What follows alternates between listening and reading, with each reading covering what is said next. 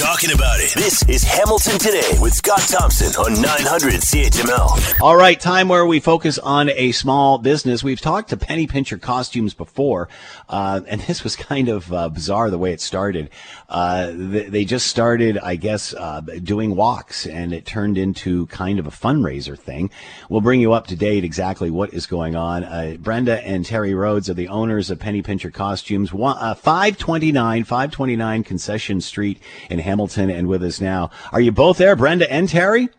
Yeah, we're here. Hello. Hello. this is perfect. Now, I hope you're both in some sort of costume, so I'm looking from one to the other that perfectly fit together. Are you in costume now? Uh, not quite, not yet. all right, so first of all, uh, tell us about your business, a little bit about your business, and then we'll get to how the, the walk started and all that kind of stuff. So tell us what you what you've got going on on Concession Street. Oh, we just reopened about a month and a half ago. We have mascots, we have other rentals, we have purchases of of makeup, accessories. We do alterations when we're able. Uh, we do sports cleaning of the mascots, and I get Terry walking around as well. So then, obviously, a pandemic hits, and obviously, businesses slow right down. What did you do at that point? How did you how did you cope with a pandemic? Well, actually, give me a chance to catch up on my bookkeeping. The accountants were after me, so it gave me a good chance to do that. And how did the walk start? Oh, well, the walks. Well, I can cover that part. Um, we uh, when we just started kind of moved up here, I decided to walk once a week to help uh, promote the shop, and I walked. I noticed it was a, a total of 5K when I did it, and the more I did it once a week, people were coming up and thanking me, telling how it made them feel and how important it was. And then we started getting phone calls from the Juravinski Hospital to um, go and see some kids about four years old to two years old who were having their last radiation treatment.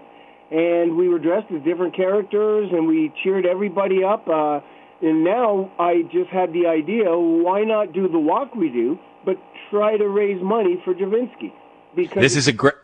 It's something we do once a week, so this time we might as well put it to good use. I'll be dressed as the Black Panther as well. So uh, this is a great idea. How long have you been doing this? When did you start actually doing the walks? Um, when we first moved up here, when uh, was about uh, no, about a year ago, August. Yeah, about a year, August. And so, give us an idea of some of the costumes that you've worn over the past year as you do your walks. Um, okay, everything from Darth Vader to Stormtrooper, Iron Man, Captain America, Batman, Cookie Monster, Elmo, Marshall. I could probably go on for a bit. so, what was like? Now it's to the point where people are probably expecting this. So, what was it like when you first started doing it compared to when you're doing it now? Honestly, when we first started doing it, they didn't really know how to take us and they didn't know what I was doing until I uh, started. I have a sign I carry and a, a arm lanyard to show the sign of the logo and stuff. And I tell people I had to tell them at first who we were, what we uh, we just came up here, and then it got to be where now they're expecting it. People uh, are on their balconies looking out, saying hi, and hi, and people come out to take pictures and everything. It really helps. That's hilarious. So obviously, Juravinski gets a hold of you and wants you to go in and, and, and cheer up some kids and spread the love and spread the joy. Uh, that's how the relationship started. So what have you got planned now? What you were talking about? You might as well do the walk for them. So what have you got planned? Well, what what we're going to do is uh, tomorrow at about uh, twelve or twelve thirty, probably closer 12, to that. Yeah. And we are going to start a walk outside the shop, and we're going to walk down to Upper Wellington cross, and then walk back to Upper Gage, cross the roads there, and come back, and that's a total of 5K. So we are going to do that, and there's a website that has um, um, www.hamiltonhealth.ca forward slash PPCI. And that's where everybody can make donations and stuff, and uh, we, there, there's uh, a certain piece of machinery that they need for children. They have it for adults, and it's very expensive, around twelve thousand dollars. So we're just trying to help them raise a bit so they can get one of those machines, and it'll be a little easier on some of those kids.